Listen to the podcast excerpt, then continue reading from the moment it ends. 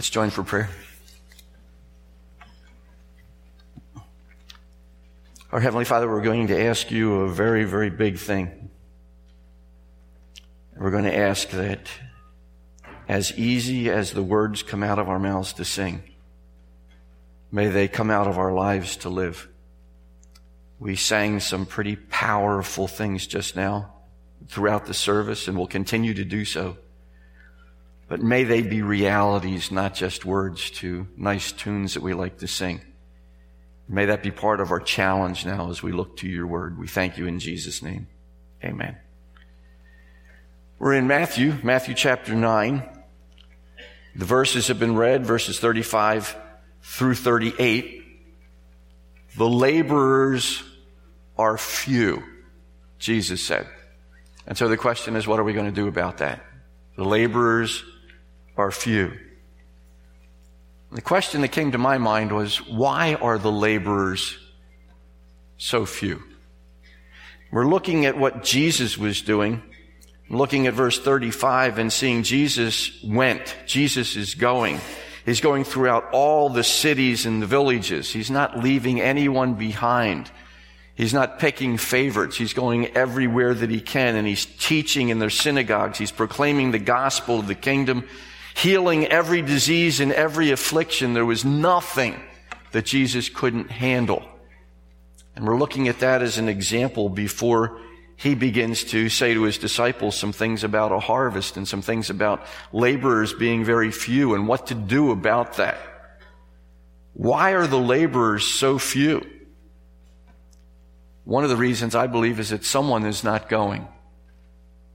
That's why the laborers are so few, because someone is not going. I didn't say some are not going. Because if I said that, then individuals can hide in a crowd and get lost. Someone makes it very personal, very individual, and I trust that's where we're going to be in our hearts today. Because the Lord could be speaking to any one of us. Someone is not going. That's one of the reasons why the laborers are so few and why there's still so few and why there's still an unfinished task. And my prayer is that God would put on the heart of even one person, but God's much bigger than that, and so many more, perhaps, to realize that the laborers are few because someone is not going, and that someone may be me. Also, someone is not teaching and proclaiming and pointing to the great physician, as we see here in verse 35 that Jesus was certainly doing this.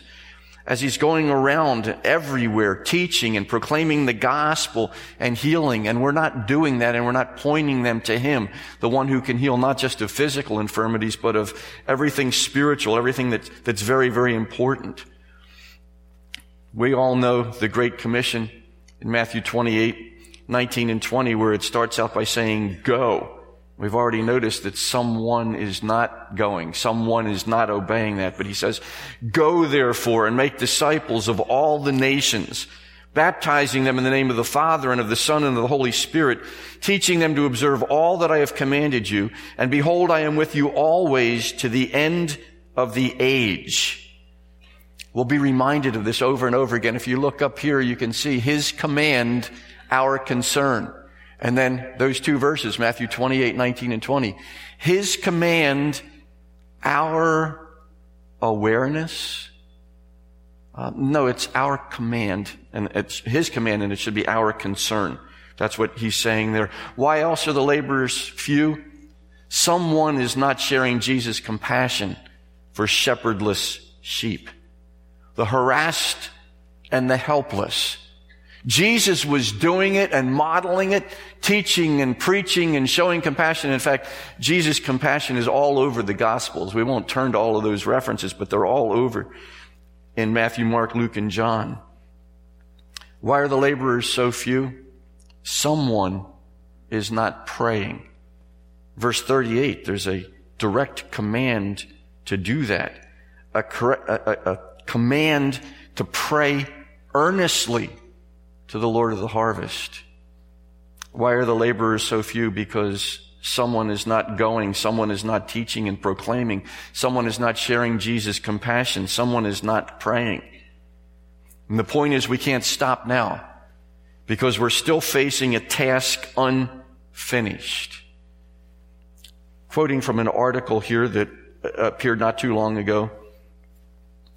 Nearly 90 years ago, a missionary wrote a song meant to galvanize the Western church and draw hundreds of missionaries to China. Last Sunday, 5,128 churches around the world sang this song, facing a task unfinished. They did it with a little modern twist, and the article goes on to tell us about that. But facing a task unfinished. 5,128 churches sang this song last week. We're included in that number, not because we sang it last week, but because we're going to sing it this week. We wanted to save it for this week and for the conference, but we're included in that number. If 5,128, if that were feet, that would almost be a mile. Uh, that's a lot of churches, a lot of people who are joining together in this that I hope is not simply a good intention, but will be reality. In 1920, a man by the name of Frank Houghton traveled east with the China Inland Mission. Nearly a decade later, the missions agency issued a call for 200 men and women who know and love the Lord Jesus Christ to minister to the country that was then torn apart by civil war. So a call for 200 missionaries to go to China at a very, very tough time to even be in China, let alone to be a Christian there. Aided by Houghton's song, the ministry got its 200 missionaries. And by 2015, the number of Christians in China grew to somewhere between 67 million and 106 million. I know that's a wide range. Statistics are very hard to come by coming out of China. But between 50 and 100 million people came to know the Lord Jesus Christ during that interval. China Inland Mission later became Overseas Missionary Fellowship and then changed their name as some mission organizations do to simply the initials, now known as OMF International. OMF International celebrated its 150th anniversary this past year. As part of that commemoration, OMF asked Keith and Kristen Getty to update that hymn that was so effective 90 years ago. We know Keith and Kristen Getty. I think most of us will when I say that Keith Getty is the one who wrote In Christ Alone. Um, they write a lot of modern hymns. Sometimes they do it together and sometimes in collaboration with others.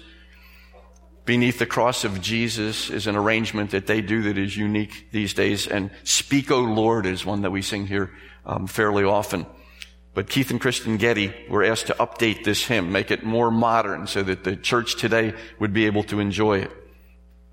So again, last Sunday, congregations worldwide sang it in order to draw attention to the imperative need for Christian evangelism worldwide. And as I mentioned so far, 5,128 churches in 100 different countries in 11 different languages probably 1,130,827 people, they're estimating, were involved in that. And we're going to join later on today in singing that as we close our service this morning. Keith Getty wrote this, My wife and I always comment that when we sing the hymn, it clears our minds of things that are by comparison irrelevant. He said, by reintroducing the song, Christians around the world will get more excited both about music and mission, but also about living the mission of God on our own doorsteps and in our own kitchens as well as around the world. Houghton, the original writer of Facing a Task Unfinished, knew that songs have the ability to unite and move people. He said in response to great turmoil in China, Houghton turned to writing hymns to encourage those who were witnessing martyrdom around them facing a task unfinished, provided inspiration to a generation of missionaries when it was first written. And it urges us on still, even as we also live amid persecution and martyrdom, both at home and around the world. There are updated lyrics to Facing a Task Unfinished. A very old song has some old terminology in it as well. But the words are very, very powerful. They're moving. So much so that to do proper justice to the words to that song, I've asked Dramatic Dan to come and read them for us at this point, and we'll sing it as we close the service. So Dan is going to come and share these words. Please listen carefully and listen because these are marching orders for us as believers.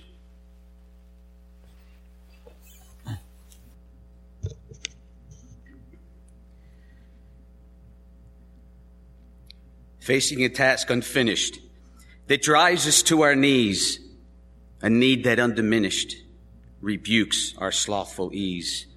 We who rejoice to know thee renew before thy throne the solemn pledge we owe thee to go and make thee known.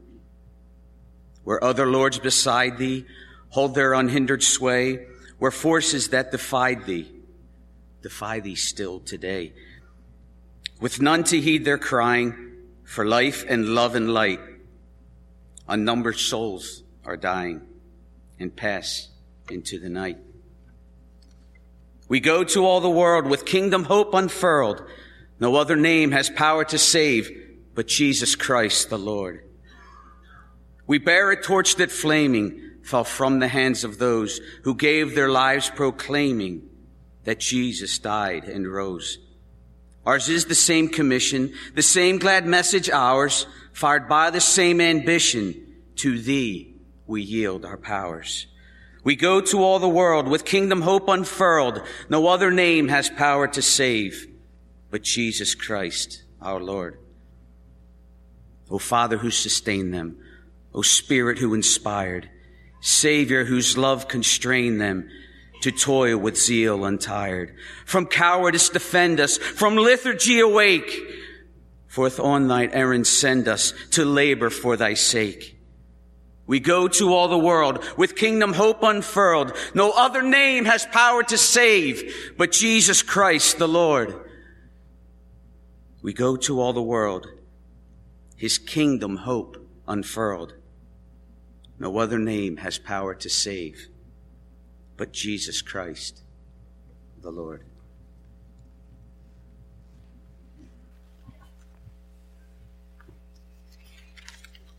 You can see how powerful that is, and you can also see why it is that I want to be sure that when we're singing that and other songs, and we'll be singing it throughout the conference, that it's not just words that are coming out of our mouths, but it's our thoughts given to God turning into action.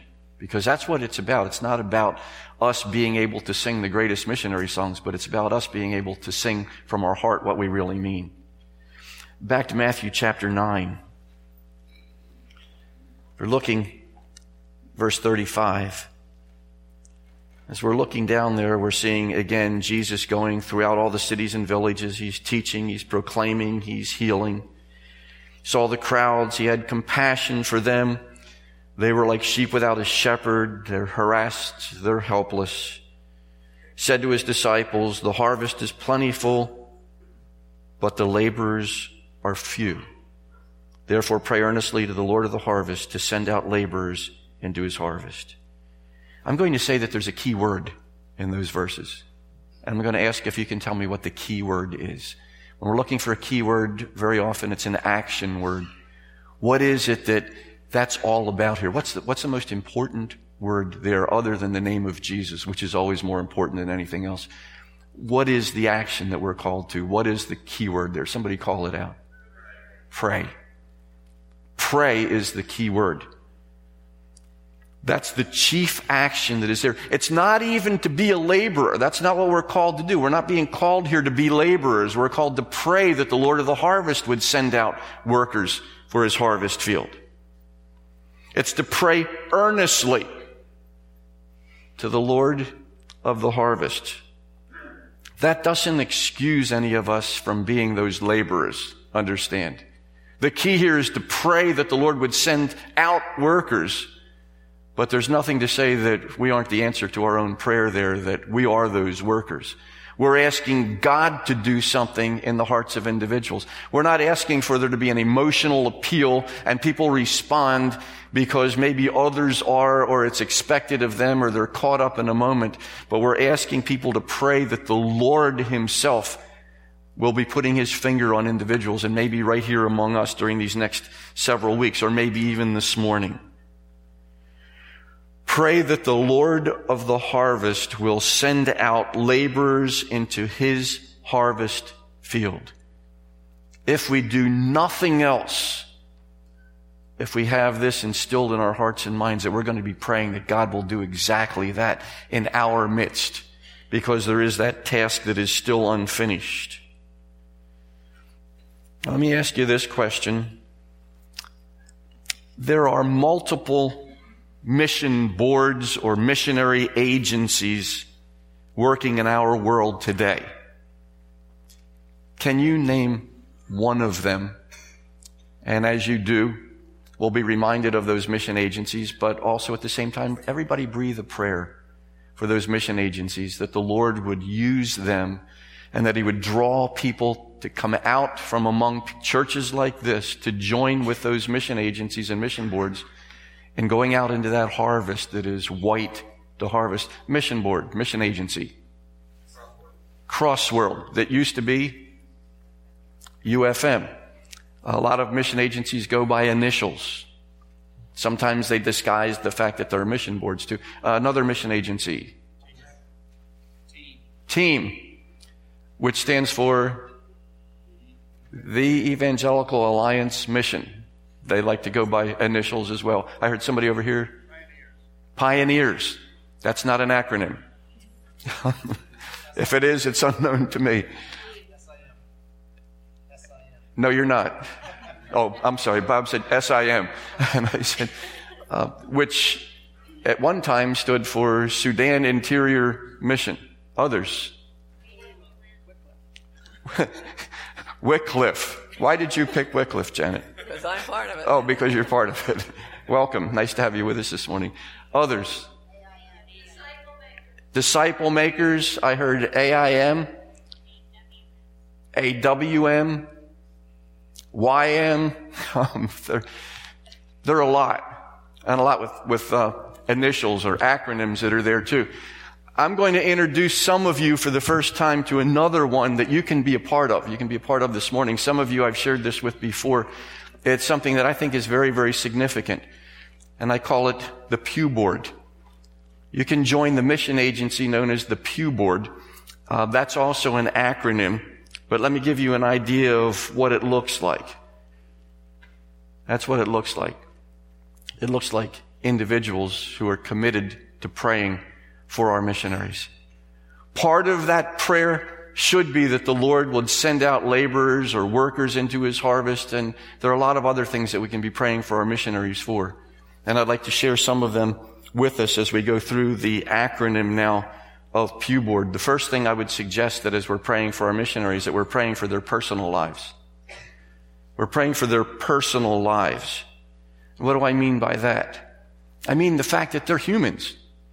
Janet, Here's Exhibit A, Janet Morris. You're human, right? Do you ever get sad? Do you ever have hard times? Do you ever struggle because family members are hurting? Okay, I, I think every question I could ask, you would say yes, because you're human. And if you're talking to Janet, if you're talking to other missionaries now and during the conference, find out a little bit about their personal lives because that makes up who they are and that affects them in their ministry as well. if you'll turn with me to 2 Corinthians chapter 1. 2 Corinthians chapter 1. Verse 8. I consider the apostle Paul to be a great missionary. The apostle Paul was a very human person. He had troubles, he had struggles, he had trials. 2 Corinthians chapter 1 verse 8. Here's what he says there. For we do not want you to be ignorant, brothers, of the affliction we experienced in Asia. For we were so utterly burdened beyond our strength that we despaired of life itself. Can you see how deeply involved he is at this point? He doesn't even think he's going to live through what's happening. Indeed, we felt that we had received the sentence of death. He thought it was all over. But that was to make us rely not on ourselves, but on God who raises the dead. He knew that there was hope beyond the grave, but he was thinking the grave was next for him.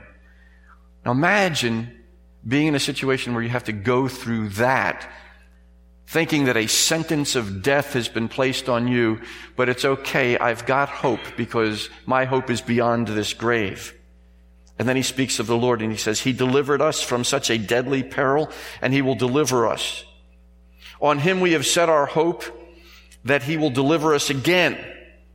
You also must help us by prayer so that many will give thanks on our behalf for the blessing granted us through the prayers of many. Do you notice that when we're talking in terms of the personal lives of missionaries, as the apostle Paul is speaking here, interwoven with his life is the necessity for the prayers of God's people who are not necessarily on the mission field with him, but simply people like many of us who are here.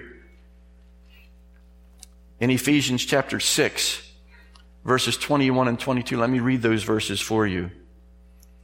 So that you also, and this is the apostle Paul writing, so that you also may know how I am and what I am doing.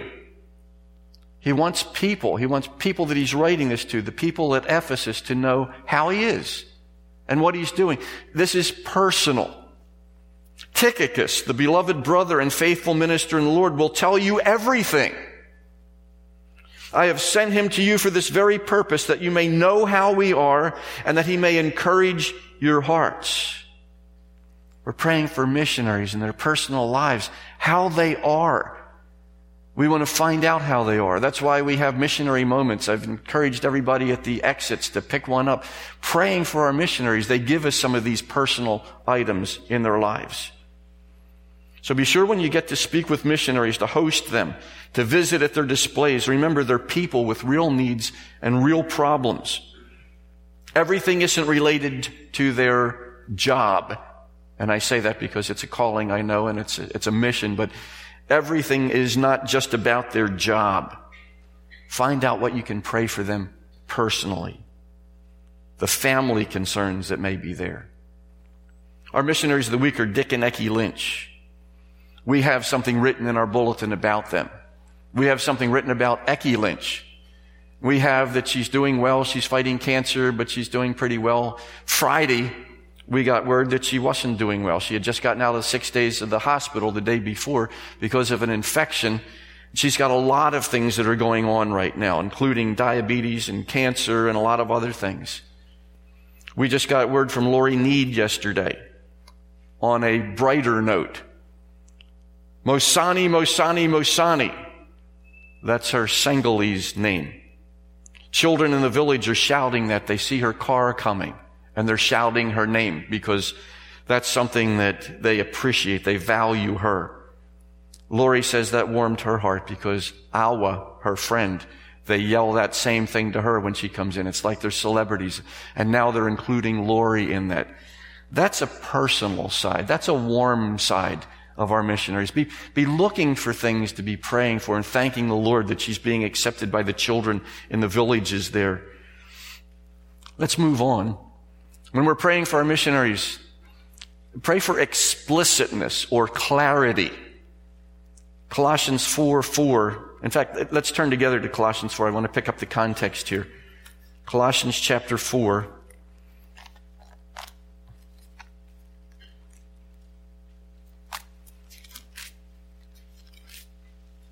Let's pick it up in verse 2. The Apostle Paul writing this time to the saints who are in Colossae. This letter would be circulated. And he says, continue steadfastly in prayer. Very strong words there. Devote yourselves to prayer. Give yourselves to prayer, he's saying. Being watchful in it. That means being alert. Uh, in, employ the most punctilious care. That means to be mindful of detail. Prayer is something that is hard work when you take a look at it. Sometimes we think of prayer as being a conversation with my heavenly father, and it is but it's hard work. It says, continue steadfastly, be devoted to prayer, give yourself fully to that prayer, and to be watchful, alert, mindful of detail, to know what's going on in order to pray. At the same time, pray also for us. Us, Paul, those who are involved in, in missions, although he's in jail at this particular point, but pray also for us that God may open to us a door for the word, to declare the mystery of Christ on account of which I am in prison, that I may make it clear, which is how I ought to speak. Pray for explicitness or clarity that our missionaries might be able to make things clear. But we've got to be praying with all the energy that we can. It is not a casual kind of a thing. We're to be watchful and devoted and continuing in prayer. The W, praying for workers. That's where we are in Matthew chapter 9 right now.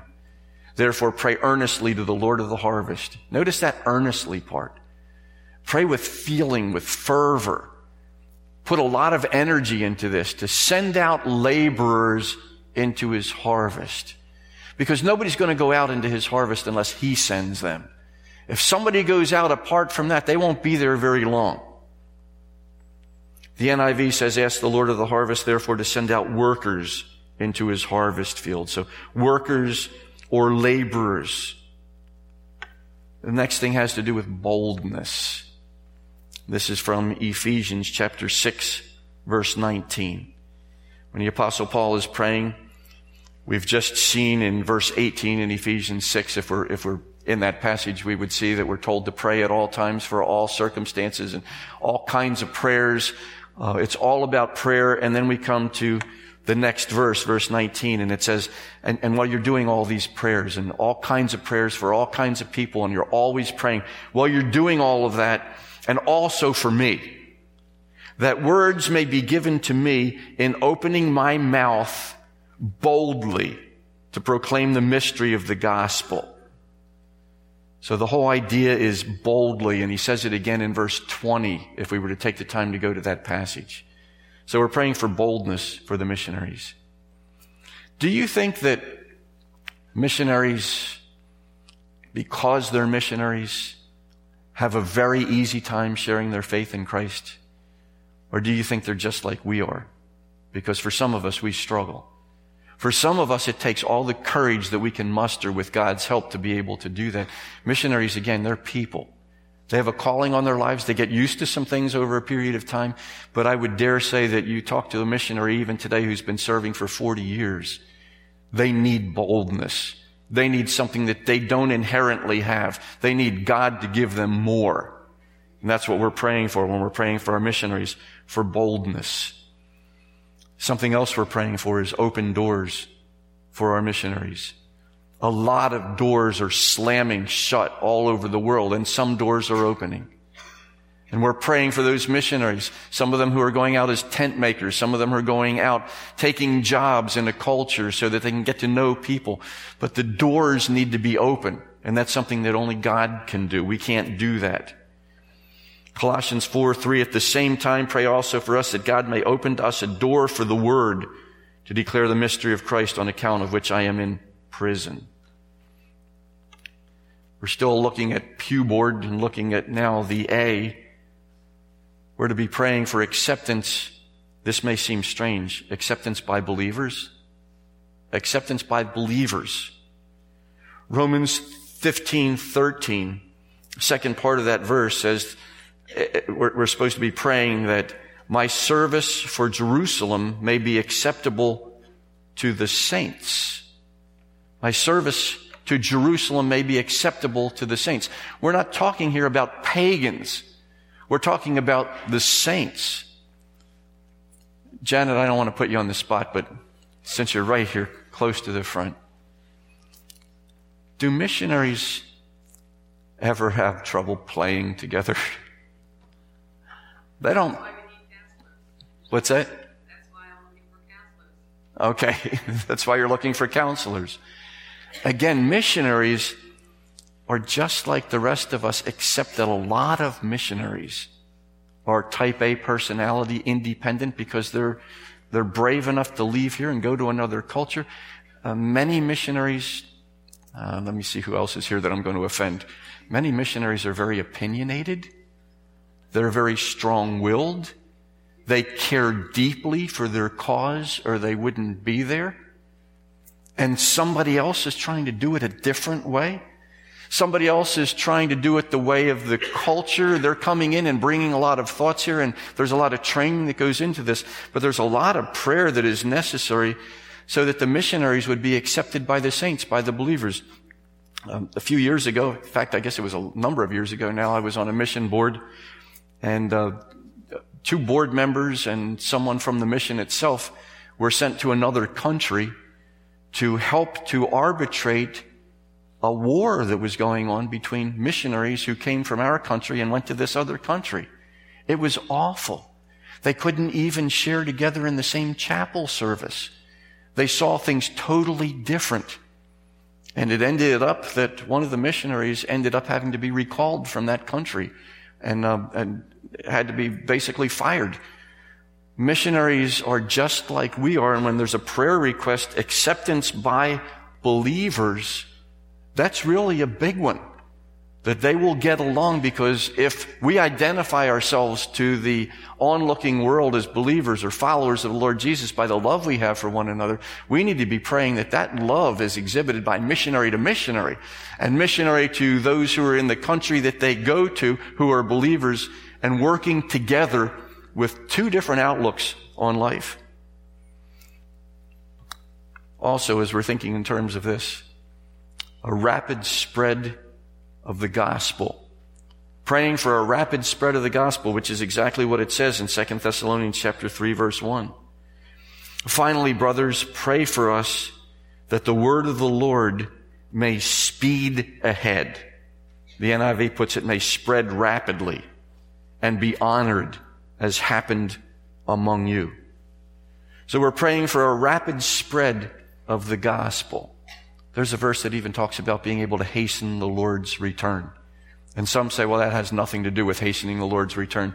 Um, I take it at face value for what it says. We can hasten the Lord's return, a rapid spread of the gospel. As soon as that last person who is to be saved is saved, then Jesus is coming back again. How's that for incentive? To be praying for missionaries and to be going as a missionary and to be serving the Lord. And then the D.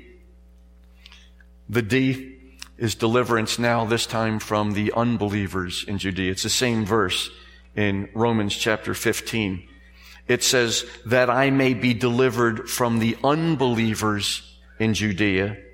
And it then went on to say, and that my service for Jerusalem may be acceptable to the saints. So they're both sides of the coin here. We're praying for the missionaries as they interact with themselves, but also as they interact with those who are the unbelievers there. And oftentimes what's necessary is to be praying that they would be delivered from the unbelievers because persecution is running rampant here and it was then. Remember the apostle Paul's job description, or not his job description, but remember the summary of his life. How many times he'd been beaten, how many times he'd been shipwrecked, how many times he had been flogged, put in jail, and all sorts of things for him. I read earlier in another context under personal lives when the apostle Paul was saying how difficult things were, despairing even to death. Remember these verses. He delivered us from such a deadly peril, and he will deliver us. On him we have set our hope that he will deliver us again. And then this verse, you also must help us by prayer, so that many will give thanks on our behalf for the blessing granted us through the prayers of many. We have several missionaries that we can't identify them in print or on the internet by their names. We've got to go by initials, or sometimes you will see missionaries who will write to us, and instead of an S, there'll be a dollar sign for their name so that somebody can't Google that or pick that up on the internet. We have missionaries who are in very tough places. But you know what?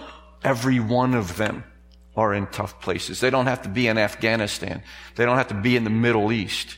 They could be in Upper Darby Sorry, Tony, I happened to look, see where you are. They could be anywhere. And we need to pray for their safety. We need to pray for their protection. We need to pray for their deliverance. That's something God has called us to. Pew board. Summary. We're praying for the personal lives of our missionaries. During the conference, we're going to be praying as we get to know them and asking them about their families. Is there anything we can pray about for your family? Missionaries have a lot of heartaches in their families. But it could be something very mundane as well. We're praying for explicitness or clarity, that the Lord would help them to make it clear, that the Lord would help them even in the changing technology, that they'll be able to understand how to use some of these things so that the message is coming out clearly. Some of them are involved in non-print media, that, that the Lord would grant to them the ability to do things that they need to be doing there. And we're praying for workers right out of our text this morning in Matthew 9. Praying for boldness because it doesn't come easy. It doesn't come naturally. Praying for open doors. Open doors that only God can open. Sometimes we think we can, but we make things worse and we try to pound a door down. Acceptance by believers. Rapid spread of the gospel. Deliverance from unbelievers. Pew board. Would you like to be a member of a mission agency? A very, very significant one? Put this acronym, put pew board somewhere where you can see it and be praying. Be praying constantly for our missionaries and do it with earnest prayer, hard work. The Bible actually uses the term wrestling, comes right out of the, the, the whole wrestling genre. Wrestling in prayer, striving hard in prayer for our missionaries. Heavenly Father, we pray for each one of us that you would help us to join the pew board, to be prayers, to particularly be praying that you, the Lord of the harvest, would send forth laborers into the harvest field. And some of us may be the answers to those prayers. Some of us may have your hand on us and know that you've called us. Help us to do what we see Jesus doing. He was going everywhere. Every town, every village, teaching, proclaiming the good news of the gospel. Please draw out from among us and from churches throughout this world those who would be willing to be your ambassadors. Thank you for the challenge of the morning. We thank you in Jesus' name. Amen.